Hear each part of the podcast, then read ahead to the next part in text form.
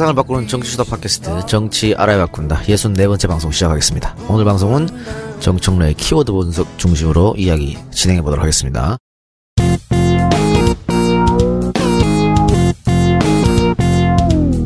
정청래 키워드 분석. 자, 지난 시간에 예고, 음모하고 보수주의를 예고해 드렸는데, 뭐부터 하시겠습니까? 어, 지푸를 먹고 있어가지고. 예. 그런 거 먹으면 사람들이 욕해요. 아니, 근데, 먹으면서 한다고. 난 맨날 욕 먹어. 나만 욕해. 아니, 근데, 지포는 정청래하고는 욕 안 하고 나만 욕해 맨날 사람들이. 오늘 할 거예요. 4대강 반대, 에, 결의를 다지는 의미에서 쥐포를 아 먹는 몰라. 빨리 빨리 저거를 해요. 그 앞에 뭐부터 네. 하실래요? 보수주의. 보수주의. 자, 보수주의 스타트! 아우, 재밌겠다. 어, 늘상, 음, 통상, 대개, 어, 진보주의, 보수주의, 이렇게 얘기하고 있습니다. 특히 대한민국에서. 근데 보수주의가 뭐냐? 라고 물으면 명확하게 답변을 정리해서 말하는 분들이 별로 없습니다. 그래서 대한민국에서 사용되는 보수주의가 얼마나 잘못된 것인지를 제가 한번 짚어보도록 하겠습니다. 보수주의라는 말이, 어, 학술적으로 어, 인정받은 것은 1789년 프랑스 혁명 이후 1790년에 프랑스 혁명의 고찰이라는 어, 그런 책을 썼던 에드먼드 버크라는 음, 학자가 있답니다. 이분이 보수주의의 아버지로 이렇게 불려지고 있는데요. 어, 보수주의는 움직인다. 저희 결론은 이겁니다.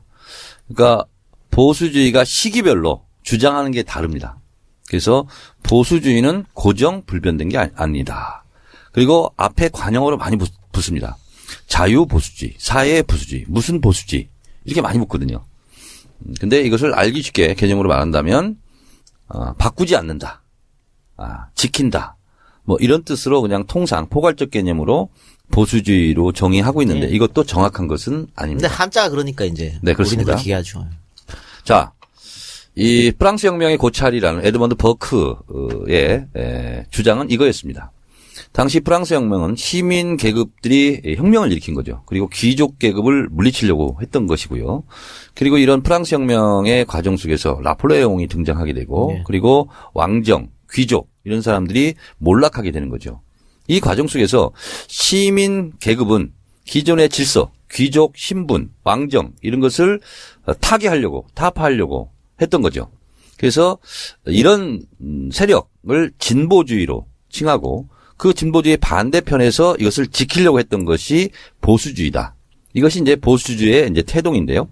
그래서 어, 루이 16세 프랑스 왕 옆자리에 아, 시민 계급들이 앉았답니다. 그래서 왼쪽에 앉았다. 그래서 좌파, 진보주의 이렇게 짝꿍이 된 거고요. 그리고 상대적으로 그 귀족 계급의 질서를 계속 지키고자 하는 사람들이 루이 16세가 앉았던 오른쪽에 앉았답니다. 그래서 보수주의 우파 이것이 이제 어, 진보좌파, 보수 우파 이렇게 이제 태동하게 어, 된 것이죠. 근데 제가 보수주의는 움직이는 것이다 이렇게 얘기했는데 어떤 때는 보수주의자가 되고 그 똑같은 사람이 어떤 때는 진보주의자가 되기도 하는데 이건 두 가지 유형 때문에 그렇습니다. 예를 들어서 어 고대 노예제가 있었어요. 근데 이 노예제를 깨자. 그다음에 봉건 영주제가 시작됐지 않습니까? 그래서 고대 노예제를 깨고 봉건 영수자가 영 봉건 어 시대가 나왔는데 그걸 다시 깨려고 하는 것이 근대 민주주의 시민 계급의 등장 아닙니까? 그런데 노예제를 깨자고 주장했던 사람들이 그 봉건 영주제를 또 지키자. 그러면 그땐 또 보수주의가 되는 겁니다. 노예제를 깨자고 주장했던 사람들이 곧바로 이건 뭐라고 쉽게 얘기하냐면 고려 시대를 지키자. 고려 고려 시대를 깨자. 고려 시대를 마감하자 하는 것이 그 시대는 진보주의가 될 수 있어요. 근데 조선 시대가 됐어요. 그러면 그 조선의 질서 이걸 또 지키려 하는 사람들은 보수주의자가 되는 거죠. 한때는 전에는 진보주의자가 됐다가 지금은 보수주의자가 되는 거죠. 그런 예는 상당히 많이 있습니다. 자 그런데 진보주의라고 해서 모든 면이 다 진보주의자냐 그것은 아니라는 거죠. 자 손수호 변호사가 진보주의자예요. 근데 생활 습관 문화는 보수적 경향을 또 띌 수도 있는 거죠. 그렇죠. 그렇다고 해서 그 사람이 보수주의자는 아닌- 거죠. 그래서 어, 사상적인, 의식적인, 이념적인 측면의 진보주의와 자기의 생활 습관에서의 보수주의는 또 다른 거죠. 구분할 수가 있다는 거죠. 그래서 대체적으로 보면 어, 생활 습관이나 관습, 풍속 이걸 지키려고 하는 것을 보수주의로 칭하는 것은 잘못됐다. 그것은 전통주의라고 따로 명명해서 부르는 것이 좋다. 근데 이것을 혼용해서 많이 쓴다는 거죠. 그리고 우리의 관점으로 봤을 때 미국의 민주당은 진보고 어, 공화당은 보수냐 그렇게 보면 또 안 된다는 거죠. 다른 관점에서 본다면 미국의 시민 계층들이 봤을 때는 공화당이든 민주당이든 그 상류 사회는 다 미국의 지금 현재 있는 질서를 지키고자 노력하기 때문에 그냥 보수주의자다. 예. 이렇게 어, 묶어서 부르는 것이 좋겠다. 이런 건데요. 우리는 예를 들면 이 보수주의의 핵심 가치는 뭐겠어요? 그 보수주의 안에 포함될 수 있는 키워드들이 민족주의, 전통주의 이런 거거든요. 관습, 법 치주의. 법치, 법치주의 네. 이런 거거든요. 근데 대한민국의 보수주의는 없다라는 거죠. 극단적으로 얘기하면. 왜냐하면 자 우리가 일제치하가 됐어요. 그러면 일제치하 때 조선의 질서, 우리의 국권을 잃는 것을 반대하고 우리나라를 지키자 하는 것이 보수주의자가 돼야 되는 거죠. 그래서 애국주의, 보수, 애국주의, 민족주의, 전통주의 이게 다 보수주의 안에 폼주에 포함되는데 그 백범 김구나 안중근 이런 분들은 다 보수주의라고 볼 수 있죠. 네. 민족주의, 애국주의. 네. 자, 근데 이분들이 독립운동을 한 거예요. 그리고 이분들은 그 다음에 이승만 정권 때부터 시작해서 보수의 세력이라고 부르지 않아. 이탈했어. 친일파들이 오히려 보수의, 보수주의에 탈을 쓰고 지금까지 보수주의 행세를 한 거예요. 기회주의자들. 그렇습니다. 이것은 보수주의자가 아니고 반민주주의자, 반민족주의 이렇게 불러야 되는 거예요. 근데 지금 그 사람들이 하는 집회를 보고 보수주의 집회는 예. 보수 집회에서는 이것이 잘못 명명되고 있다는 거죠. 그래서 왜곡됐구나. 왜곡된 거죠. 그래서 진정한 대한민국 한국 현대사에서 보수주의는 백범 김구, 안중근 이런 분들이 진정한 보수주의고 지금 보수주의자라고 칭해지는 것은 민족주의자가 아니었거든요. 왜 민족을 팔아먹은 친일파 그 후예들이거나 그와 비슷했던 사람들이기 때문에 지금 보수주의자라고 어 칭해지는 것은 잘못됐다. 이것이 저의 주장입니다. 자, 손수호 변호사가 네. 지금 정청래 의원의 특강 시간에 네. 계속 받아 적었어요. 네. 뭐 질문을 하려고 그런 것 아, 같은데. 좀 궁금한 게 있어서 정말 너무 제가 잘 모르는 상황이 모르는 게 많아서 그런데요. 민주당은 그러면 진보 정당입니까? 민주당은 네. 냉정하게 말한다면 어, 진보를 지향하는 보수주의적 성향이라고 저는 봅니다. 그렇죠. 민주당을 진보 정당이라 그러면 정의당, 녹색당 이런 데서 화내요. 음. 그렇죠. 아니 왜냐면은 조금 전에 그 말씀해주신 그 아, 정 의원님 말씀에 따르면 민주당이 굉장히 그 보수 정당에 딱 변화를 싫어하잖아. 아니겠느냐. 지금 네. 실제로. 아니, 네, 민주당 우리 우리가. 김대중 노무현 정권을 진보 정권이라고 언론에서 쓰지만 지- 그분들을 사실은 사실 정말 보수주의자들이지. 아니, 시장주의자인데 진보정권 할 수도 어떻게 없지. 진보? 그러니까. 그래서 제가 봤을 때는 어, 진보와 개혁은 다른 개념이거든요. 아 진보는 예를 들면 이런 거예요. 사회 구성체의 구성체의 변화를 하부 토대, 경제 토대를 바꾸려고 하는 평등. 이런 움직임, 이런 것이 진보의 개념이에요. 예를 들면, 어, 자본주의에서 사회주의로 가자라고 주장했던 것은 진보주의가 맞는 거예요. 그러나 사회주의 안에서든 자본주의 안에서든 잘못된 것은 바꾸자. 이게 개혁이거든요. 근데 개혁을 개혁주의라고 얘기하기는 어려울 것 같아요. 그렇습니다. 그래서 근데 보통 진보와 개혁이 짝꿍처럼 다니는데 진보주의 안에서도 얼마나 바꿀 게 많습니까? 진보주의 인사에서도 예를 들면 남녀를 어떻게 바라보냐. 남녀 평등 문제, 자유 문제 이런 문제는 다 다르거든요. 맞습니다. 그래서 진보주의 성향 사람 어떤 카테고리 안에서도 거기서 당신들은 진보주의자이지만 이러이런 것은 잘못된 거다. 이건 고쳐야 된다. 그러면 개혁의 대상이 되는 거죠. 또 하나 궁금한 게 있습니다. 또 하나는 뭐냐면 자 좀 이따. 보수주의가 다 나쁜 거냐? 그렇지 않습니다. 아, 나쁜 게 아니죠. 지금 잘 나오다가 잘못 바뀌었어. 그리고 그걸 지키려고 그래. 그걸 계속 지키려고 하는 게 아니고 옛날 것이 더 좋았다. 이렇게 주장하는 수 있, 있, 있을 수 있잖아요. 보수주의 안에서도. 그래서 보수주의자가 무조건 지키는 것이다. 하고 주장한다고 해서 나쁜 것은 아니다. 자, 다만 보수주의와 반동주의는 구별해야 된다. 아, 네, 수구주의와 네, 그래서 지금 보수주의 안에서 물론 경향성이 그쪽 안에 그룹이 크긴 한데 과거에 잘못된 것으로 돌아가자. 예를 들면 지금보다는 전두환 시대가 나왔어. 음, 이것은 반동주의, 네. 보수주의를 넘어서 수구주의 이렇게 될 수가 있는 거죠. 그러면은 또 하나 좀 제가 아, 제 자신이 갖고 있는 굉장히 요즘 중요한 의문 중에 하나인데요. 네, 아, 안희정 지사는 네. 보수주의자라고 볼 수 있나요? 안희정 지사는 음, 보수주의자라고 저는 보기 어렵다고 봅니다. 어. 지금의 언동에 대해서는 대연정을 하자는 것은 이것은 반민주주의로 카테고리로 구분하는 것이 오히려 낫다. 왜냐하면 보수주의냐 진보주의자는 가치 측면에서 선악의 개념이 없어요. 네. 근데 대연정으로 돌아가자 하는 것은 난 잘못된 거고 반정이라고 생각해. 지금. 그래서 이거는 반민주로 구분하는 것이 옳지 않겠는가. 방금 정청래 의견의 어떤 발언은 저희 정치알바 제작진하고 전혀 상관이 없습니다. 개인의 의견이었고요. 자, 그럼 저도 하나 물어볼게요. 새누리당을 우리가 흔히 이게 편가르기 쉽게 통칭해서 이제 보수라고 얘기했어요. 근데 저기 문제가 많아서 갈, 반이 갈려졌단 말이에요. 네. 그럼 바른정당은 우리가 보수를 할수 있을까? 바른정당? 네. 어, 바른정당, 일단 새누리당부터 얘기하면요. 새누리당 같은 경우는 저는 보수주의가 아니라 정확하게 수구주의다. 예, 그건 뭐 다들 동의하실. 반동주의다. 네. 자유한국당. 네. 줄여서 그렇지, 자유당. 줄여서 자유당. 잔당. 네. 자유당. 자한당. 어, 그런 거고요. 지금 갑작스럽게 질문을 잔당. 받아서 명확하게 에, 설명을 어떻게 드려야 할지는 모르겠는데. 근데 바른정당이 어쨌든 그 과거의 보수를 좀 탈피하려는 모습을 보이잖아요. 과거의 그래서 수구의 모습. 그렇죠? 그래서 선거 연령 같은 것도 좀 전향적으로 생각한다고 하는 거고 이번에 뭐 특검 연장 같은 것도 뭐 합의해 주겠다고 하고 자기들은 조금 그 말이 통하는 보수가 되겠다라고 하는 것 같은데 네. 어떻게 이제 이 바른정당을 보수주의자라고 해줘야 될 것이냐 안 될 것이냐. 어, 예를 들면, 음, 이러한 태제, 강령을 선포하면 보수주의자라고 볼 수가 있죠. 예. 본인들이 정통 보수를 지금 들고 나왔잖아요. 예, 예. 친일파 행위는 처벌받아야 된다. 음, 이 전두환과 어, 박정희 유신 독재는 잘못된 것이다. 우리는 그 적폐를 청산하기 위해서 함께 노력할 것이다. 예를 들면 이 정도의 입장을 선회한다면 그거는 보수주의로 명명할 수 있지 않을까. 진정한 보수로. 네. 이렇게 저는 음, 말할 수 있겠어요. 예, 그러면 연관 지어가지고 자유당이 지, 그러니까 지난 새누리당이죠. 새누리당이 저번에 국정감사 보이콧했잖아요. 그래서 우리끼리 했잖아, 막. 음. 우리끼리 하고 했었는데 이번에 상임위를 또 다시 보이콧하겠다 이렇게 얘기했어요. 그게 그 이유가 환노위에서 야당 단독으로 삼성전자 반도체 산재 등에 대한 청문회, 또 MBC 청문회 이걸 표결 처리했다. 그래서 어 보이콧하겠다 걔들, 걔들 습관이죠, 그렇죠? 그거는. 근데 문제는 말든지. 바른정당도 여기하고 자유당하고 비슷한 스탠스를 보인다는 거거든요. 그래요? 어 그러면은 그건 이상한 거지. 그렇지. 그러면 얘기한 것처럼 자기들이 그러면 지금 왜 나갔어? 보수가 아니 그렇지 이렇게 되는 그러니까 거지. 진보주의자 안에서도 부정부패가 있을 수 있고요. 예. 뭐 보수주의자 안에서도 지- 부정부패가. 있을 수 있고요.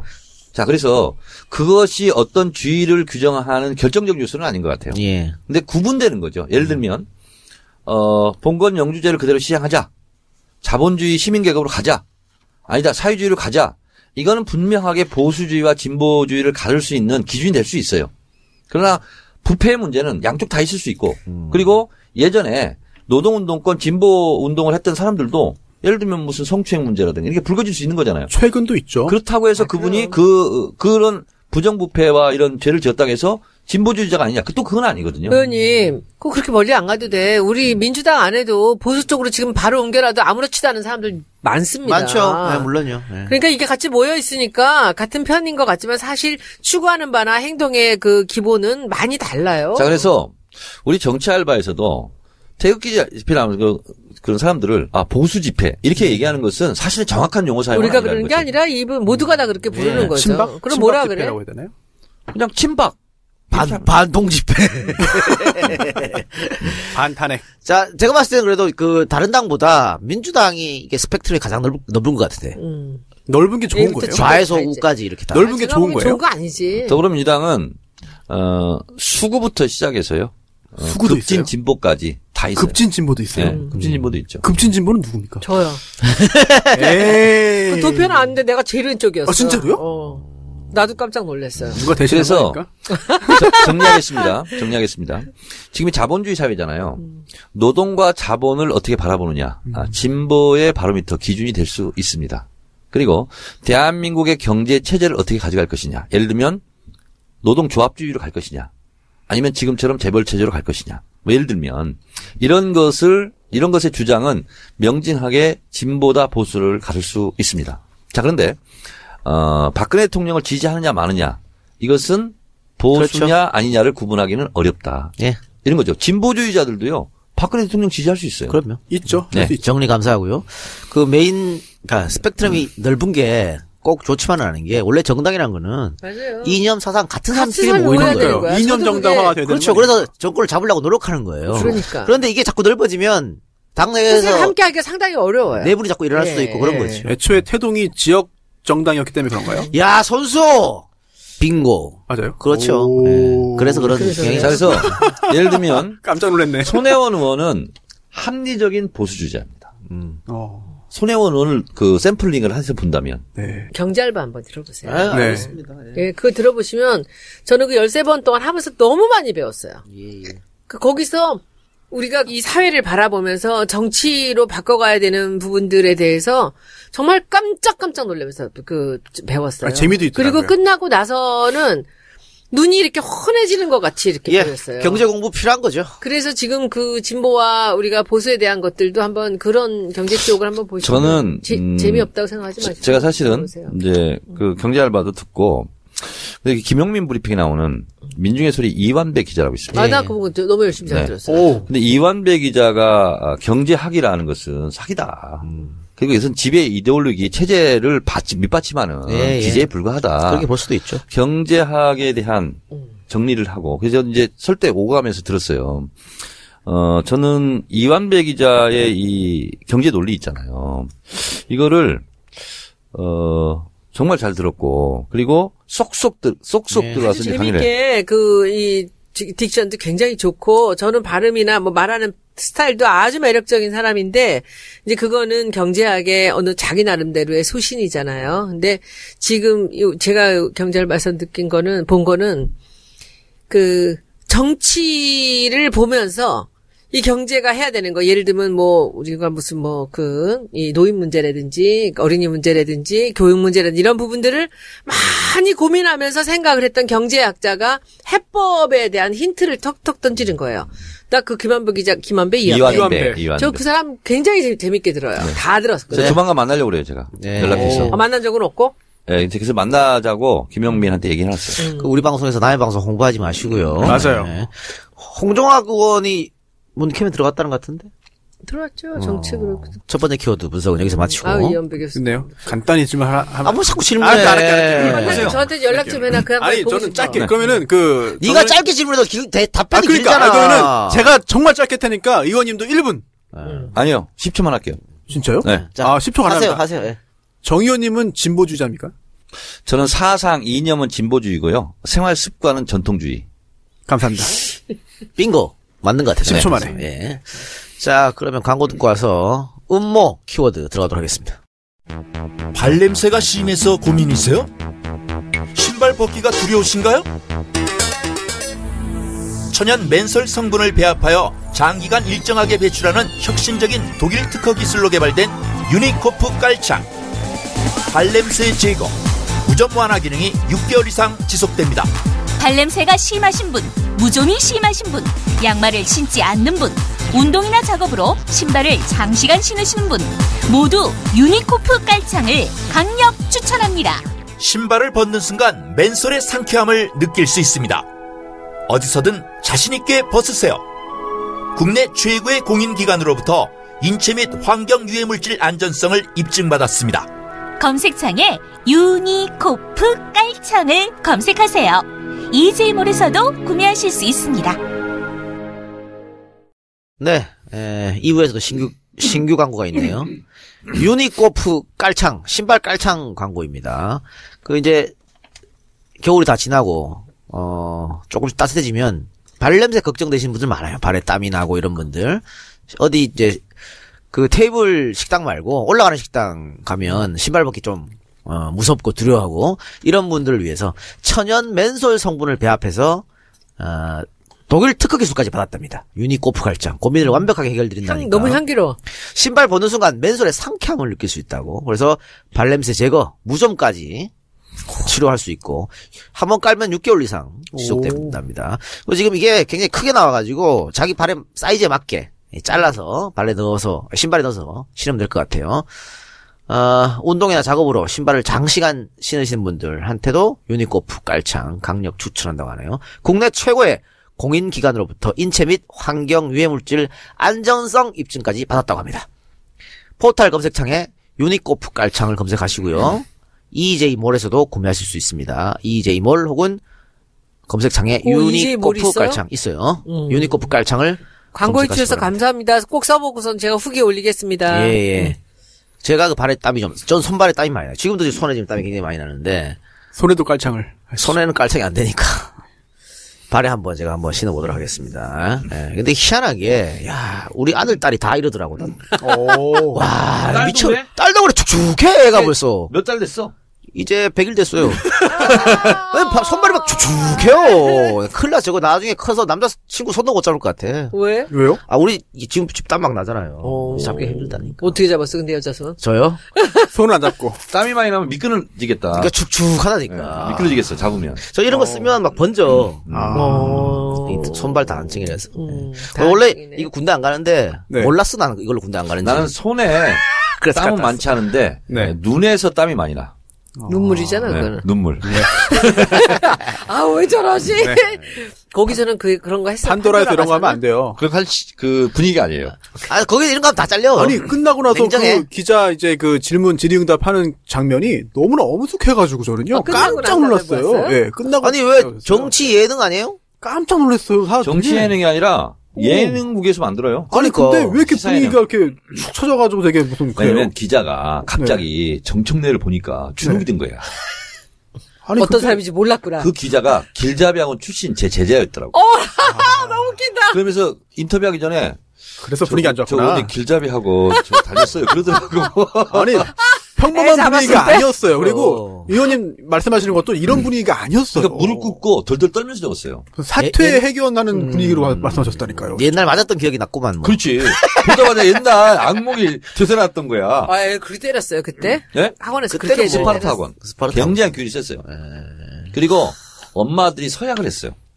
우리 애는 이럴 때는 때려주세요. 이렇게. 아 그래서 어, 잘 됐어요. 그래서 규율이 엄청 역시. 전통주의자십니다. 그 학원에서요. 그런 거 보면 보수야. 그 맞아요. 전통주의. 학원에서요. 이러 이런 거 학원 원칙을 어겼기 때문에 퇴원 조치 오 많이 했어요. 정원이 찾기 때문에 안 받습니다. 대기. 그래서 상당히 권위 있는 예, 학원이었죠. 학원 얘기 그만하시고요. 학원에서 말, 말아먹었죠. 아파. 말아먹었어 이 작가는. 가슴 아파 죽겠어. 어. 자, 두 번째 키워드 음모. 음모. 사전적 의미로 나쁜 목적으로 흉악한 일을 몰래 꾸밈. 이게 이제 음모의 사전적 의미인데요. 제가 음모라는 키워드를 해야 되겠다고 생각한 것은 정우택 자유당, 예. 자유한국당 원내대표의 발언이었습니다. 네, 뭐라고 했나요? 어, 헌재에 어떤 결과가 나오더라도 승복하자. 아, 갑자기 쑥그랬어. 그리고 4 플러스 4 회의체를 만들자. 예. 그리고 승복한다는 것을 서면으로 서명하자. 음, 이런 주장을 하면서 정신이 번쩍 들었어요. 음, 4 플러스 4는 교섭단체 네 당, 예. 당대표와 원내대표. 예.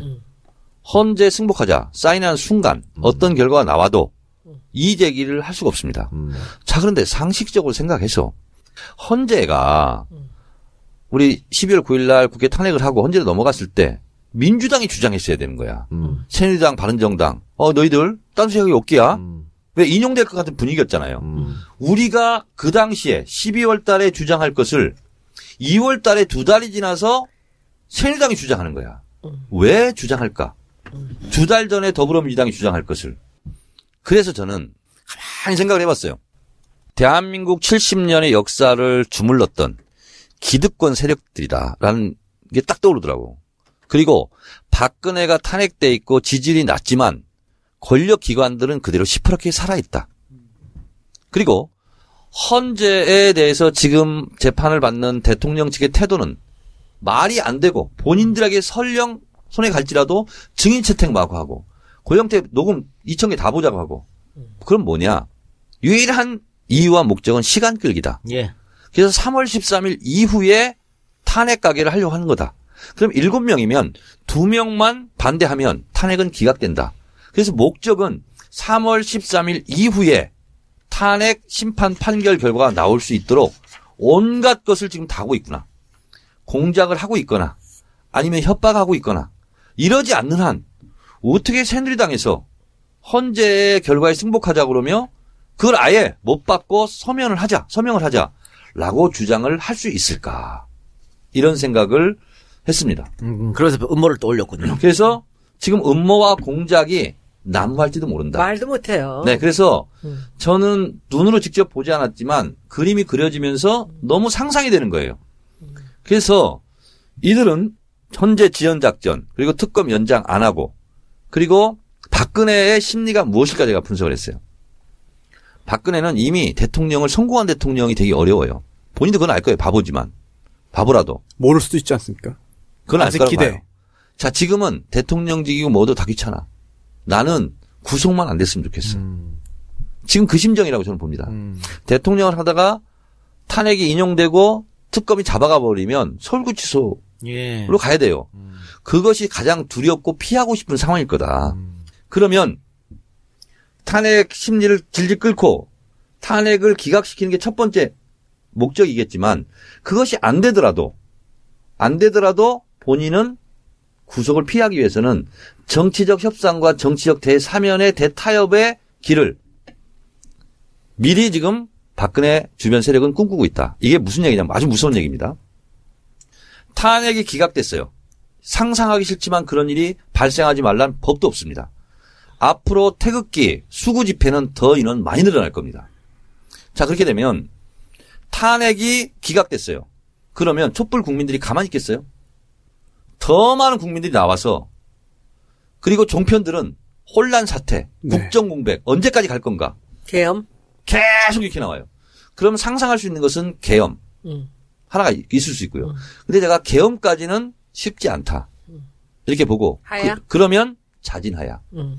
그래서 정, 정우택 원내대표가 박근혜 대통령이 4월 자진하야 그다음에 6월 대선 어차피 얘기했지 않느냐. 그러면서 갑자기 87년 6월 항쟁처럼 제2의 6.29선을 하는 거죠. 그러니까. 박근혜 시나리오를 쓰는 대통령이 거야. 예. 박근혜 대통령이 내가 대통령으로서 자진 사퇴한다. 그러면 혼란에 빠져요. 그리고 제2의 노태우를 만드는 거죠. 예. 그것을 황교안으로. 어. 그래서 황교안을 중심으로 대선을 치르고 나머지는 이간책, 분열책을 쓰고 그래서 다시 정권을 잡고 박근혜의 훗날을 보장받는 거지. 음. 이런 시나리오까지 쓰고 있다고 저는 상상을 했어요. 예. 이 모든 시나리오는 그 모든- 탄핵이 기각이 돼야 되는 거야. 뭐 그들의 꿈이겠지 지금 이 그게 자, 그래서 최선의 최선책이지. 이것이 지금. 앞으로 닥친 일은 아니지만 이런 무서운 음모, 시나리오를 그들이 상정해 놓고 지금 움직이고 있는 거 아니냐 맞죠. 아, 하는 생각을 하게 됐어요. 이게 무서운 음모다. 맞죠. 저는 저 댓글에서 그 음모를 봤어요. 근데 이것이 저야 뭐 늘 그런 일을 하던 사람이니까 금방 그 프레임을 보는데 이것이 그 표창원회 때 했던 그 똑같은 프레임으로 저한테 이걸 씌우는 거예요. 그 마지막에 표창원이 저렇게 물러난 거는 뭐야? 그 그림을 마치 표창원이 그린 것 같이 됐잖아요. 지금 이제 박, 박사모들은 다. 근데 제가 고영태랑 잤다는 거야. 아, 나는 그게 말이 되는 소리예요? 근데 그렇게 떠들기 시작하면 댓글을 올리고 일베에다 올리고 하기 시작하면 이게 그렇게 되는 거예요. 그러면 이제 손혜원 사퇴하라 하면은 여기서 윤리심판원에서 나를 자르는 거야. 야, 나는 이걸 보고 근데 그래서 여기서 이제 딱 그거는 보고 음, 약간 좀 비약 아니지. 있고. 지금 이 표창원 같은 경우들이니까 아, 그러니까 처음에 그 얘기는 아니 들어봐. 이 큰 그림에 아니, 끼워 맞출 조합은 아니야. 아니 조금 다른데요. 이 사람들이 엎어 씌워가지고 그렇게 몰고 가면은 얼떨결에 그냥 가는 건데 표창원 같은 경우는 자기가 그 사람들을 안에 오렌지 한 것에 미안함이 있잖아요. 사과를 했지만 이걸로 자꾸 엎어 씌우니까 끝까지 대응을 안 하고 물고 가서 그렇게 된 거잖아요. 근데 이걸 제가 이제 언제 이걸 내가 느꼈느냐 하면은 제가 그 김현정의 뉴스쇼에 나가서 얘기를 했잖아. 최순실이 자기 죄를 덮으려고 더 뭔가 노출되기 싫은 것을 덮으려고 고영태와 불륜이란 얘기를 한다. 그때부터 시작이 된 거예요, 딱. 그때부터 시작했는데 네가 불륜이자라고 하면서 나오기 시작한 뭐 거예요. 누군가 움직이는 세력이 움직이는. 거지. 예, 예. 아, 그거는 100%예요. 예. 그래서 이 정청래 의원이 말씀하신 그 음모라는 것이 이 사람들이 그 프레임에서 여러 개 디테일을 갖고 있습니다. 그러니까 제가 김성애 보자고 딱 보지 이건 안 되겠다. 이렇게 가면 이거 큰일 난다. 이게 저밖에 이것을 끊을 수 있는 사람이 없잖아요. 다른 사람이 이걸 똑같은 일을 당하면 이렇게 강한 멘탈로 갈 수가 없어요. 그래서 하- 한 건데 지금 말씀이 맞아요. 이 음모가 아, 지금 얘기가, 나 최근에 요새 또 정청래 의원님 또 키워드 중에서 최고네. 근데 뭐 그, 그들의 꿈이지. 그러니까 이것밖에 할 게 없어서 그러는데 그렇지. 어쨌든 탄핵은 절대로 기각이 안 됩니다. 자, 그런데 예. 자, 그럼 이거를 우리가, 어, 우리는 있잖아요. 이걸 막아야 되잖아요. 연탄 가스는 큰 구멍으로 안 들어옵니다. 작은 틈새로 다 들어옵니다. 써, 다 페이스북에서. 네. 축구공 있잖아요. 망치로 바람 못 뺍니다. 예리한 송구수 폭 찔렀을 때 바람 빼지는 거거든요. 그렇다면 우리는 무엇을 할 것인가? 솔직히 우리 있잖아요. 공작 능력, 협상 능력 굉장히 떨어집니다. 떨어집니다. 새누리당에 비해서. 너무 네. 많이 그리고 떨어져요. 위기 관리 능력 굉장히 떨어집니다. 떨어져요. 저들은 굉장히 일사불란합니다. 네, 맞아요. 이익 앞에. 한 번에 이몸확 모이거든. 그냥. 우리는 중구난방이에요. 네. 그래서 더불어민주당을 비롯한 야당은요. 촛불 국민과 손을 떼는 순간 진짜 허약하게 됩니다. 그러니까. 그리고 벌써 여의도에서는 어떤 움직임이 있냐면요. 아무 개념 없이 정호태 그렇게 얘기하니까 어 그럴까? 이런 흐름이 있어요 또. 우리 당내에서도. 진짜 이건 바보 같은 짓이죠. 그래서 어, 결국은 야당은 국민과 손을 잡는 순간 협상의 지렛대도 생기는 거고요. 그럼요. 어, 그리고 어, 국민들은 야당까지 견인해가면서 갈 수밖에 없습니다. 그래서 아, 당연히 그렇게 가야 되는 거야. 대한민국의. 주인은 국민이잖아요. 그쵸. 그러면 주인 노릇하려면 피곤하고 괴롭고 지쳤어도 같이 가야지. 더 할 수밖에 없는 맞아, 거예요. 맞아요. 어떻겠어요? 지금 내 마음이 요새 딱 그래.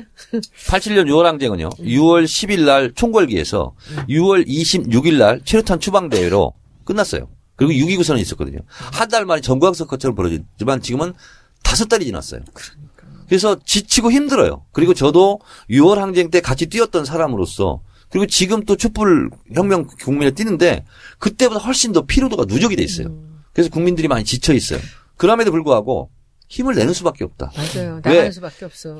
정권은 스스로 물러가지 않습니다. 그렇지. 총칼을 든 악당은 절대로 안 가. 절대로 스스로 아, 총칼을 놓지 그럼요. 않습니다. 뺏어야 돼 우리가. 그리고 이 곳곳에서 보여요. 지금 이 프레임이.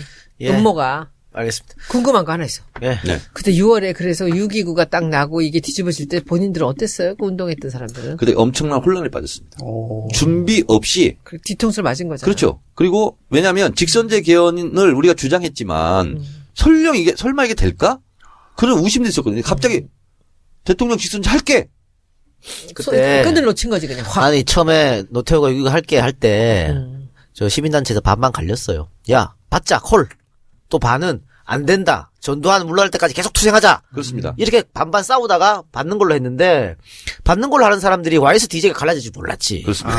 아. 그리고서 김영삼, 김대중 두 대통령이 둘이 합의할 줄 알았더니 그렇지, 가- 따로 나온 거예요. 그래서 비판적 지지, 김대중 비판적 지지. 아니다 후보 단일화. 예, 김영삼. 근데 김영삼만 있었던 건 아니야. 나는 순수하게 후보 단일화 운동을 했어요 그때. 김영삼을 지지했던 건 아니에요. 근데 그런 여러 가지 분파 생겨버린 거예요. 그러면서 당장 거국 중립 내각 구성하자. 그래서 거국 중립 내각 구성파와 아니다. 이게 혁명적으로 재헌 의회를 가자. C 막 나오고 이러면서 운동 세력들이 분열이 돼버린 거예요. 그러니까 신군부 애들은 다 알고 있었어. 이 시나리오 다 알고 있었어. 사실은 DJ는 나 불출마한다 그랬는데 사면 복권을 시켜줘. 아. 희한한 거지. 그러니까 DJ를 사면 복권 시켜주면 작정을 그렇게 한 거지 싸우게. 싸우게 만든 싸울 거라 생각했던 거지. 음모네요. 그딱 들어맞았는데 아니 이번에는 탄핵이 할 때는 기각돼야 이 음모가 다 들어맞는 건데 기각되지 않을 겁니다. 자, 그래서 저는 탄핵이 물론 기각돼서는 안 돼요. 상상할 그건 기 싫지만 안 되지. 그러나 만사 불여 튼튼 유비무환의 자세로 계속 촛불을 들고 예. 감시하고 압박해야 된다. 알겠습니다. 근데 의원님 판도라 가서도 이거 해요? 안 해요. 왜 여기 사는 거야? 편집하기 힘들어 죽겠구만. 거기서는 안 나오더라고. 담배 안 피니까. 그런가? 아, 나 진짜 힘들어. 편집하기. 손혜원 의원님 이야기하는 것도 잘라야지. 어, 의원이 뺨 하는 거 잘라야지. 자르는 거 또 할까? 하지 마. 하지 마. 하지 마세요. 예. 예, 다시 이제 방송 돌아가서, 어, 새누리당이 당명을 바꿨잖아요. 한국자유당인지 자유한국당인지 하여튼 자유당으로, 자유한국당. 어, 바꿨는데, 본인들은 한국당이라고? 불러달라고 합니다. 그니까 다 망해가는 저 정당. 진짜 완전 폭파될 줄 알았더만. 90여 명의 국회의원 수를 갖고 있고, 그리고 지지율이 높아요. 꽤. 슬슬 올라오더니 어느덧 민주당 다음이야. 2위예요. 국민의당, 바른정당 다 밑에 깔고 앉아 있어. 어떻게 박근혜 국정농단 이렇게 터졌는데도 불구하고 이런 높은 지지율을 가질 수 있을까? 콘크리트 있잖아. 와, 박근혜 콘크리트. 16%가 넘는 지지율입니다. 대단하네. 대단한 거죠. 어? 대구 경북에서는 30% 넘게 나와서 1위. 이야, 60대 이상도 1위. 그게, 그게 본처는 못 버리는 거라니까? 진짜 어? 어? 조강지처라니까? 뭐 누가 그랬잖아요. 어? 박근혜가 일본에다가 나라를 팔아먹어도 지지할 거라고. 그러니까. 의원님, 정 의원님 질문 하나 있습니다. 네. 아, 아까 첫 번째로 말씀해 주셨던 보수주의와 좀 연결을 해가지고 네. 지금 이 작가님 말씀하신 세- 어, 자유한국당의 지지율까지 네. 묶어서 아, 대구 경북에서는 대체로 음, 대부분의 기간 동안 새누리당 또는 자유한국당이 1위잖아요. 네. 그러면 대구 경북 분들이 아, 사시는 분들이 좀 보수주의자가 많아서 그런 겁니까? 역사적인 뿌리가 있습니다. 네, 있죠. 원래 해방전국 때요, 어, 대구, 경북, 지금 가장 보수적인 칠곡 이런 데서요, 46년 10월 1일 혁명이 있었습니다. 뭐 큰 혁명이라고 보다는 이제 민중 봉기가 있었어요. 그리고 수많은 사람들이 죽습니다. 예. 그, 거기에 그 해방전국 때 박정희 대통령도 관련이 돼 있죠. 관련돼 있고 박정희 형이 거기서 형이 사, 망했죠 박상희, 박상희 씨. 박상희 씨. 근데 거기에 대해서 많은 사람들이 피해를 입었어요. 예. 그래서 움츠러든 겁니다. 그리고 박정희가 다시 거기 와서 많은 정성을 쏟아 부었죠. 그래서 그런 역사적인 아픔 이거에 대한 반작용이 맞아요. 실제로 있는 거예요. 예. 두려움도? 있고. 그럼요. 그럼요. 왜냐면 조선의 모스크바라 불렀잖아요. 대구가. 근데 그때 많은 사람이 희생됐고 그 이후에 인혁당 사건이라든지 이런 것들 다 대구를 중심으로 희생이 많이 됐어요. 많이 됐어요. 그러니까 이 사람들이 오히려 완전 보수 쪽으로 안 붙으면 내가 살아남지 못할 거라는 거. 이게 몇십 년간 쭉 오다 보니까 완전 예, 그 정현 표현대로 수구 반동 세력이 돼버린 거예요. 하나 또 의문이 있습니다. 자 그리고 아, 예, 예. 직접 관계는 없지만 제주도가 무소속 국회의원이 많이 됐었습니다. 아, 예. 지금은 민주당이죠. 그거 질문 드리려고 했어요, 사실 저도. 제주도? 예. 왜 그러냐면. 어, 1948년 4월 3일 날이요. 예. 제주 인구의 3분의 1 정도가 죽었어요. 그때 구가 뭐냐면 미 제국주의 축출하자예요. 48년도에 반미구가 등장했습니다. 제주도에. 그리고 이승만 반대. 그때 가서 그 사람들을 진압했던 사람들이 민간인이었어요. 서북 청년단. 그리고 이 제주도 사삼항쟁을 진압해라. 군에게 명령을 내립니다. 같은 민족에게 카- 총칼을 들이댈 수 없다. 그래서 교과서에서는 반란 사건이라고 표현됐죠. 여수 순천 반란 사건. 우리가 교과서 배울 때 여순 항쟁이에요. 그러다 보니까 제주 사람들은 자기의 의견을 표현했다가 어느 편에 섰다가 죽을 줄 수많은 몰라. 사람들이 죽은 거예요. 그게 지금 제주도 4, 월 3일 가면요. 한지 걸로 다 지금 재산날이에요. 아, 그러다 보니까 자기 생각이 있어도 표현하기가 어려워요. 이 편 저 편 들기 싫어요.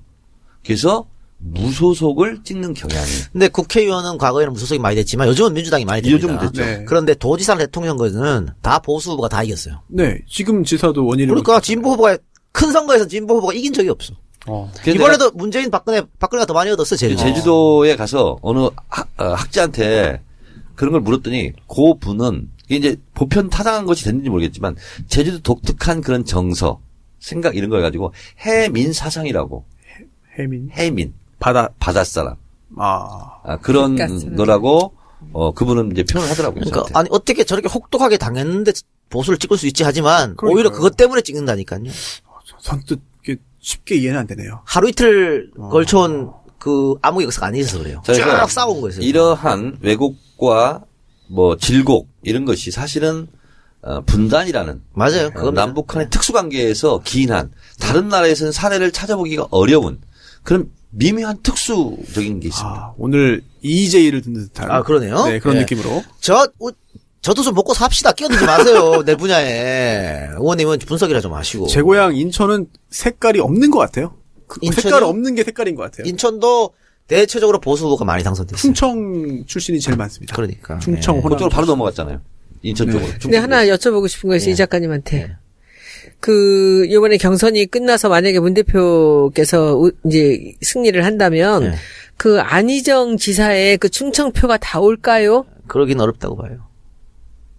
왜? 그대로 그대로 뭐- 본인이 노력하면 되지 않을까? 누가 본인이요? 안희정 본인. 근데 안희정 지사가 움직일 수가 없기 때문에 지사니까. 버리고 같이 다니면 자. 이 부분은 제가 진짜 해설이 좀 필요합니다. 네. 언젠가는 이 얘기를 할 줄 알았어요. 왜냐면, 어, 정치인들이 표 계산에 있어서 쉽게 범할 수 있는 오류의 사례를 제가 말씀드리겠습니다. 보통 사람들이요, 지역구를 정할 때 내가 거기에 초등학교를 나왔기 때문에, 중학교를 나왔기 때문에, 고등학교를 나왔기 때문에, 이렇게 해서 실제로 정하는 경우가 많습니다. 안 돼요. 후보들이. 자, 그런데 그거는요, 자기 상상 속의 바램입니다. 내가 홍익초등학교를 나왔어. 홍익초등학교 관계자에 다 찍는다? 철저한 오산입니다. 거기에는요, 찬 반이 있고 여야가 있는 거예요. 근데 사람들은 동문회가 3만 명이다. 다 나를 찍는 줄 알아요. 음. 그래서 실제로요, 저한테도 그런 얘기 한 적이 있어요. 예전에 초선 전에, 아, 정청래 당신은 그 선거에 나가려면 광진구로 나가라. 거기 건대가 있지 않냐. 그럼 건대 사람들이 다 도와줄 거 아니냐. 웃기는. 얘기예요, 웃기는 얘기. 안희정이 좋아 너무. 난 주정도 사람인데. 그러니까 문제를 찍어야지. 자, 그리고요. 어렵다. 그리고요. 예. 제가 충청도 금산이지 않습니까? 실제로 저한테 조언하는 사람이 이렇게 있어요. 아니, 마포에도 충청 향후회가 있는데, 그러면서 회원수를 얘기하면서 그 사람들 다 찍을 거 아니냐. 천만의 말씀이죠. 오히려 이럴 수는 있어요. 문재인이 대통령이야. 안희정이 지사 후보로 나와. 혹은 국회의원 후보로 나와. 그럼 될 수도 있어요. 대통령 오른팔인데 저 사람 뽑으면 우리 지역이 발전할지도 몰라라고 거꾸로는 가능한데. 자, 그래서. 제가 앞으로 정치권에 진출하려고 하는 정치 신인들을 위해서 제가 컨설팅을 하겠습니다. 선수 잘 들어. 자, 제가요? 아, 저 안 해요. 못 해요, 저는. 아, 왜 그러세요? 진짜 지금까지는- 욕먹어요. 지금까지는 어떤 후보가 간다. 우리 민주당 후보다. 그러면 제일 먼저 조사했던 게 뭐냐면 그 지역의 유권자 비율 중에서 호남 출신의 비율이 몇 프로냐, 충청 비율이 몇 프로냐, 영남 비율이 몇 프로냐. 이것을 하는 것을 다 컨설팅 교육을 했어요. 지금은 의미가 없어졌습니다. 자, 이런 분석을 하지 말고 또 내가 그 지역에 무슨 학교를 나왔다. 그것은 선거 운동원을 구하기가 쉽다는 의미이지 거기 나온 동창들이 아무런 관계 없습니다. 예. 안 찍습니다. 예. 자, 그래서 뭘 봐야 되냐면 첫째, 유권자의 연령 비율을 먼저 보시라. 세대 투표. 세대 투표.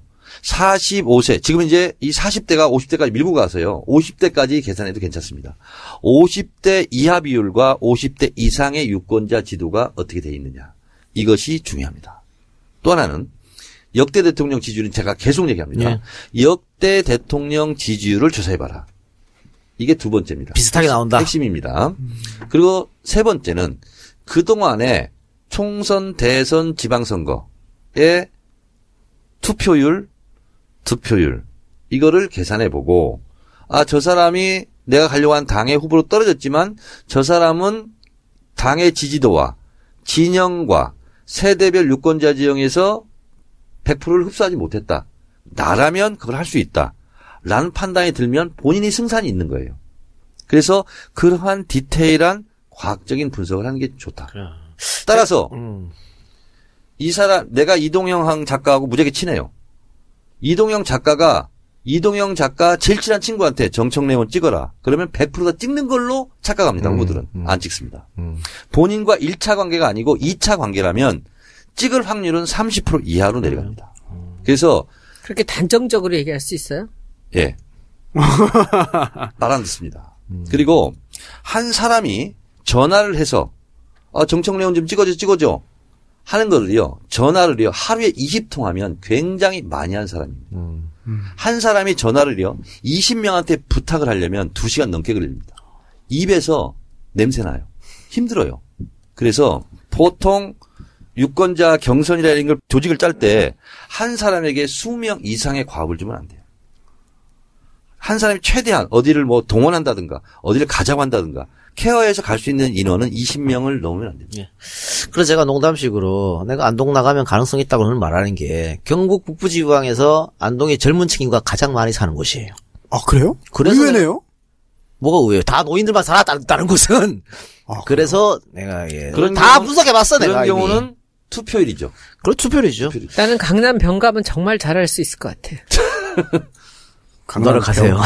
근데 안 갈 건데 내 친구들을 만났어요. 만났는데 강남 병이라 했더니 얘네들이 막 깔깔깔깔 대면서 너무너무 웃는 거야. 내 친구 동기 동창들만 아, 강남 병에 거긴가요? 60명이 살아요. 내 친구들만. 그리고 학교가 있고 그 교장 교감 다. 그러니까 이런 경우 음. 손혜원이 거기 나간다. 친구 60명이잖아. 거기 다 찍습니다. 다 찍지. 다 그리고 찍는데 가족 다 찍고. 다 찍죠. 근데 그 사람들이 부탁하는 사람들은 아. 아. 니라는 거예요. 한 달이 건너면 한 달이 건너면 아니에요, 이거는. 근데 후보와 일대일 관계는 웬만하면 다 찍습니다. 내가 맨 땅이 아니니까. 네, 그리고 강남도 예전처럼 음. 그런 투표율이 안 보이니까 묻지마 뭐 새누리당 이건 아니니까. 아니니까 아니 그 저는 이 선거 한번 치러보니까 사실 이번에도 제가 도움을 많이 받은 게 정청래 의원이 도와준 게 첫 번째고 이제 두 번째는 이 홍대가 홍대 하나만 있었다면 안 되죠. 근데 학교가 여섯 개였어요. 그리고 대학은 그 학교 관계자들이 그래. 대학은 아무 소용 없다. 음.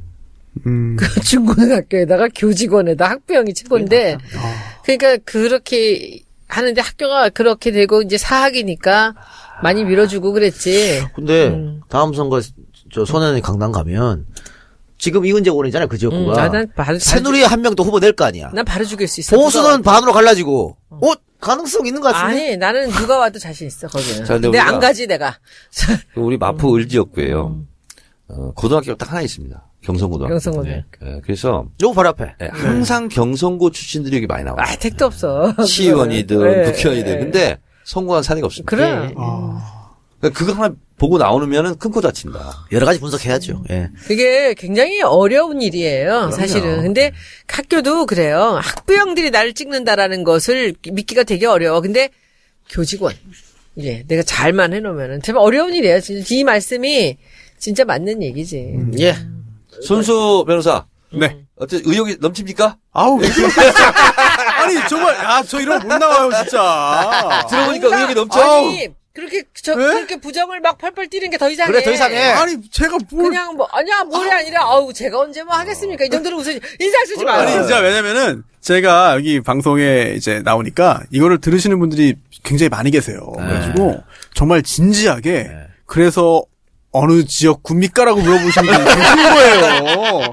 깜짝 자, 놀랐어요 손수 진짜. 네. 만약 결심하면 저한테 먼저 얘기하고요. 대신 제가 개인지도 있잖아. 개인 지도를 무료로 해줄게. 아우 음, 정말 감사한데 아니, 정 의원님 명분이 있어야 되니까. 아니. 영입으로 해요, 영입으로. 아유. 아, 영입으로? 네. 알았어. 영입. 제가 뭐 그럴 일 없겠지만 그런 일이 생기면 근데 영입을 일단 가정에 하는데 문제가 생깁니다. 군대 입영은 했어요? 전 육군 병장 아, 제대입니다. 아, 입영, 다 됐네. 입영했기 때문에 영입하기 아, 좋겠다. 저, 됐, 됐, 에. 됐. 아, 그 유머를 자, 지금 아니 아니야. 네. 세금 저 잘 내고. 정- 정평 당분간 나가야 돼, 안 돼. 네. 아, 뭐 아, 3년 그리고, 이야기인데 뭐 멀었어. 어. 가속하지 말고 제가, 정말. 그때 제가 선거운동. 이거 다. 편집되죠? 예. 편집 부탁드립니다. 가속하지 말고 네. 네. 교통 땅지 있잖아. 끊지 네. 말고. 저, 음주운전 하지 말고. 아우, 저 음주운전하지 술못 말고. 먹어가지고. 아, 음주는 바로 쥐약이야. 저 차도 안 갖고 다녀요. 광고 듣고 와서 계속하겠습니다.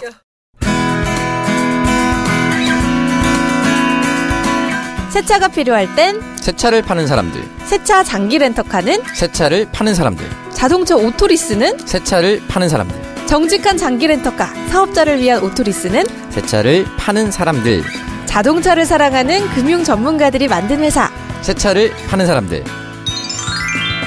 우리 곁엔 언제나 장기 렌트 오토리스 전문 기업 새차를 파는 사람들, 네이버에서 세차를 파는 사람들 검색하세요.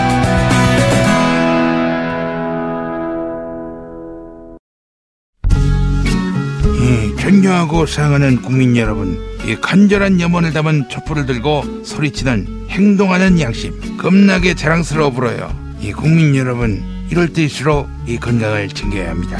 일산에 있는 풍무양고기, 이 그 집에 영양 가득한 양갈비와 양꼬치, 그리고 말하자면 맛있는 요리들, 가족 외식은 물론이고 직장 회식하기 딱 좋은 곳이에요. 의 피의자, 자네도 그 맛을 아는가? 글쎄요, 저의 공범인 무당이 저를 데려간 적이 없어서 부끄러운 줄 알아야지. 예, 말하자면 031-902-9292 새차를 파는 사람들, 장기 렌트, 오토리스 전문 회사입니다. 장기 렌트와 리스는 개인 사업자와 법인 사업자를 위한 절세 효과도 있기 때문에 많은 관심 부탁드립니다. 어, 일정 기간 동안 잘 타시고 차 바꾸실 욕심이 있는 경우 어, 검색 부탁드립니다. 네이버 검색창에 새 사람 또는 새 차를 파는 사람들 검색하시면 됩니다. 대표 번호 1833-5850 1833-5850입니다. 예. 우리 저 새 차를 파는 사람들은 대표부터 시작해서 직원들이 모두 진보주의자라고. 어, 돌아다니면서 뭐 밖에서 동보하고 그런데요. 지영 의원님과 약간 다르군요. 왜? 전통주의자. 그러니까 생활 습관이 그렇다니까. 알겠습니다. 어쨌든 얘가 차를 참 좋아했었는데. 차 국회- 필요하신 분, 새 차를 파는 국회의원 되고 사람들. 나서 차에 관심을 끌었어요. 풍무 양고기, 아, 풍무 양고기 광고였습니다. 몸에 좋고 맛도 좋은 양고기. 우리 거기 가야 양고기. 하면 풍무 양고기인데요. 아, 모임이나 회식하기 좋은 넓은 자리도 준비되어 있습니다. 일산에 있는 풍무 양고기는 고향 등기에서 바로 옆에 있습니다. 영업시간은 오전 11시 반부터 밤 12시까지이고요. 좋은 사람들과 함께하면 더 좋은 풍무 양고기 기억해 주세요. 저희도 꼭 하겠습니다. 늦게 가서 알겠습니다. 죄송합니다. 술 아직 있죠? 있죠. 오늘도 저기 문자 왔어요. 오늘 오시면 안 되냐고. 이러면서 이렇게 또 사진을 이렇게 술이 이렇게, 준비돼 있다고. 수영방. 예. 음. 우리 날 잡아요. 예. 날 잡읍시다 진짜. 음. 우리 아 그러면 화요일 어때? 화요일 다음 주 화요일. 이거 이왕 끝나고 가? 끝나고요? 가야지 그럼. 10시인데? 뭐 어때? 어, 그렇게 늦게 어떻게 가? 남의 집이. 10시 이후에 제가 밖에 끝나는데. 있은 적이 없어가지고. 아니 그 영업이 12시 반까지 하니까 뭐. 아유, 양고기 집은 일찍 끝나야 돼. 다른 날 잡아요, 저녁 때. 다른 날 시간이 안 나서. 그래요? 잡읍시다. 예, 잡읍시다. 예, 딴 날. 무슨 요일 좋아요? 저는 주말밖에 비는 날이 없어요. 저도 주말 좋아요. 토요일에 그러면. 그래요. 저는, 저는 일요일 날 판도라 토요일 날 하면 되잖아. 토요일 날. 뭐가? 토요일 하면 토요일, 날. 토요일 날은 강연이 많아. 그럼 일요일 강연 끝나고 강연 끝나고. 아, 그래서 지금은 네. 어, 힘들어 죽겠어. 빈날이 별로 없어. 자랑하시는 거잖아요. 아니, 근데 그것도 이번 주 금요일도 광주 가는데요. 네. 두 탕 뛰고 와야 돼요. 아, 강연 두 개. 광주로도 돈도 많겠네. 별로 안 준다며. 그럼 저희 세 명 가요. 세 명 갑시다. 네. 어, 더불어민주당이 제일 짜. 아, 그래요? 강연료가. 강연료가. 예. 그래요. 알겠습니다. 자, 광고는 거기까지 하고. JTBC에 제가 뉴스가 나왔나봐. 일베 저장소. 아, 그거 했던 거. 예. 자, 민주당 그 경선 선거인단 모집이 이제 시작됐다 그럽니다. 예. 예, 아마 이 방송이 나가는 오늘부터 1차 선거인단 모집이 시작될 것 같은데, 그, 지난번에 그 공고했을 때는, 어, 인터넷으로 접수할 때 공인인증서, 은행 범명인증서 안 된다 그랬거든요. 그 인터넷 공인인증서만 된다 그랬는데, 본명 인증서도 가능하게 시스템을 바꿨답니다. 근데 날짜가 있던데 20 몇일부터인가? 하여튼 그건 좀 확인해 보시기 바라고요. 아 20일 제가 말씀드릴까요? 예 말씀하세요. 대통령 후보 선출을 위한 국민선거 선거인단 등록 더불어민주당 경선 후보를 뽑는 선거인데요. 신청을 지금 하시면 됩니다. 어, 이 번호만 기억하시면 되겠습니다. 1811 다시 1000번 1811 1000번 12 콜센터인데요. 이거 전화 접수잖아요. 전화 접습니다. 예. 다른 거 신경 필요 없고요. 왜요? 인터넷 접수도 있고. 아, 인터넷 근데 이게 제일 빠른 방법입니다. 예. 근데 전화 상담원 250명이 대기하고 있습니다. 그리고 전화량이 늘어나면 500명까지 늘립니다. 그래서 제일 편한 방법이 어, 콜센터 접수입니다. 그래서 오전 10시부터 오후 9시까지 2월 15일부터 3월 7일까지 3주간 어, 실시되고요.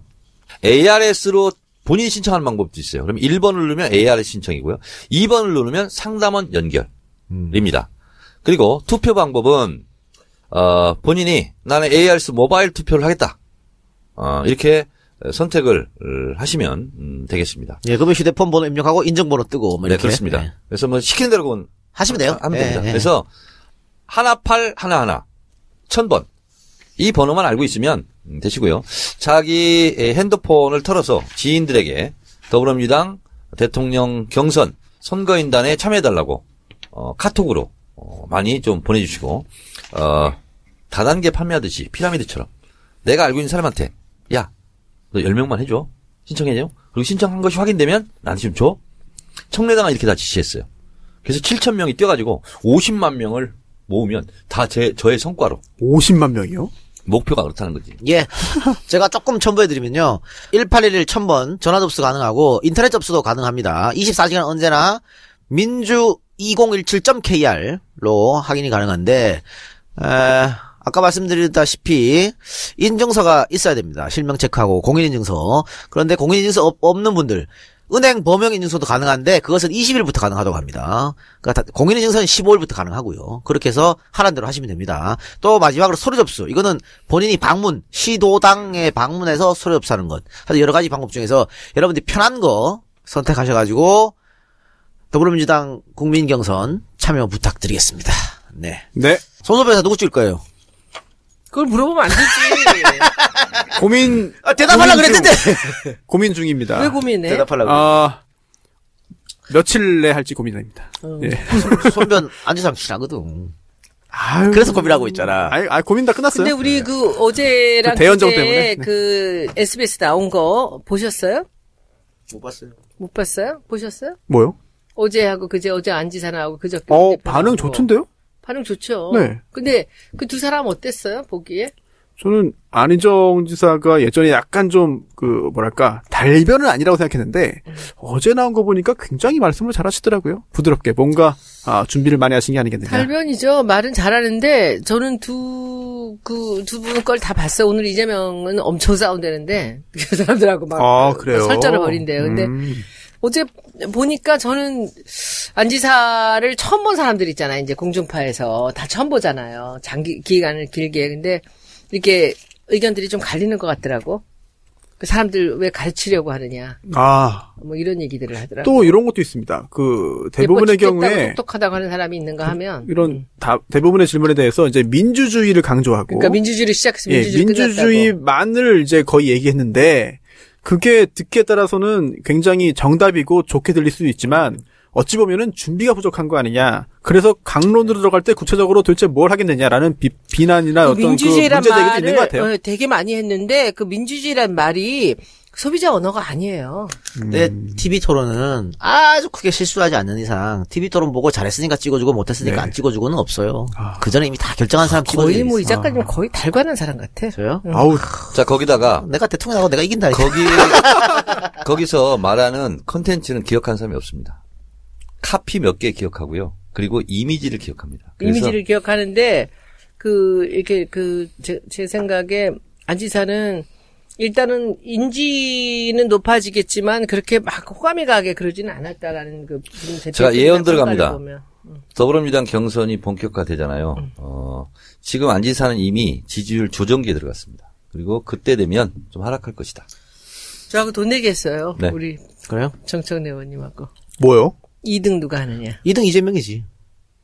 과연? 당내 경선 들어오면 안지사 지지자들이 문 대표한테 쏠릴 가능성이 굉장히 상당히 어, 높다니까요. 근데 이번에 또 여론조사가 많, 많이 나왔잖아요. 예. 근데 그 문재인 전 대표, 안희정 지사, 이재명 시장 예. 세 명을 가지고 했는데 어 전체 이제 국민 대상으로 한 표본을 놓고 한 여론조사에서도 이제 순서는 이제 아 문재인, 안희정. 이재명인데 자, 음. 어 민주당을 지지하는 분들을 해도 순서는 똑같고 똑같이 큰 나오잖아요. 차이가 없어요. 이분들 얘기로는 그것이 그 복잡한 과정을 통해서 네. 들어오는 사람들이 그 이 지금 여론조사하고 많이 다르다는 거지. 아. 네, 그리고 당내에는 뭘 되냐면요. 뭐, 음. 문재인 대표 지지율이 떨어지지 않아요. 안지사가 올라가려면 문재인 집 지지율이 떨어지고 안지사가 올라와야 되는데 그런 게 안 보이거든요. 더 숨겨진 인지를 제가 공개하겠습니다. 자, 경선이 되면 뭐가 이슈가 될까요? 가장 큰 게 1등을 누가 하느냐 이것이 이슈가 아니에요. 안 지사가 문 대표를 따를 수 있다? 이게 이슈가 아닙니다. 문 대표가 50% 넘느냐 안 넘느냐 예. 이게 핵심 이슈가 돼요. 결선 투표가 있냐 없냐 그럼. 그렇잖아요? 그러면 안희정 지사는 두 개 축이거든요. 지금 대연정을 통해서 보수층을 일시적으로 끌어들인 거 이거 하나고 여기는 경선에 참여 안 할 가능성이 높습니다. 나머지는 원조 친노거든요. 음. 그러면 고민을 하게 돼요. 자, 문재인 대표를 결선 없이 올릴 것이냐, 그렇지. 50% 넘게. 아니면 결선을 통해서 혹시 이재명과 결선이 붙을 수도 있는데 어떻게 하느냐. 음. 이런 판단을 하게 돼요. 이게 하나가 가장 중요한 거고요. 그러면 승진이- 쏠리는 거지 한 사람으로. 그렇죠. 그러면 친노표는 안희정을 지지했던 친노표는 어, 문 대표가 이렇게 되면 결선에 가면 이재명한테 질 수도 있는 거 아니야? 음. 큰일 나지 이렇게 하면. 그러면 문재인 대표로 이동할 가능성이 대단히 높고요. 이게 사실상 숨겨진 1인지고요. 또 하나는 더불어민주당 열렬 지지층들이 참여할 수밖에 없습니다. 그 나이 드신 어르신 계층에는요 복잡해요. 기계를 이렇게 다루고 ARS 투표하고 뭐 이러는 게 참여 안 할 가능성이 높고요. 그리고 어, 이재명 지사 표는요, 친노와는 좀 무관한 이런 개혁, 핵심 개혁 지지층, 여기거든요. 이 사람들이 활동력, 활동하기가 굉장히 편한, 왕성한 네. 활동을 할 수 있는 편한 어. 여론조사입니다. 그, 그 경선입니다. 그래서 제가 생각했을 때는 문 대표가 50% 넘는 1위, 2위는 이재명, 3위는 안희정으로 가는데 변수는 뭐냐? 이게 당일 투표, 당일 개표, 당일 발표예요. 여기에 따라 또 움직인다고. 첫판 선거에서 어떻게 표식이 왔다 갔다 하냐? 이게 두 번째 표심, 세 번째 표심에 또 연동되는 거거든요. 호남이죠. 첫 판은 호남이죠. 호남입니다. 음. 만약에 첫 판에 그문 대표가 압도적 지지를 못 받는다. 네. 부분적으로 따로 해요? 따로 하죠. 지역별. 권역별. 압도적인 지지를 못 받게 되면 2차 투표에서는. 뭐 그 친노 세력이 완전 문재인으로 확 쏠릴 수가 있어요. 그렇습니다. 그래서 며칠 동안 하는 거예요? 이게 네번 네번 합니다. 이게요, 4일. 이런 겁니다. 호남에서 발표를 합니다. 문재인 대표가 압도적인 지지를 받으면 이참에 결선 없이 가자. 이렇게 해서 문 대표한테 쏠릴 가능성이 높고요.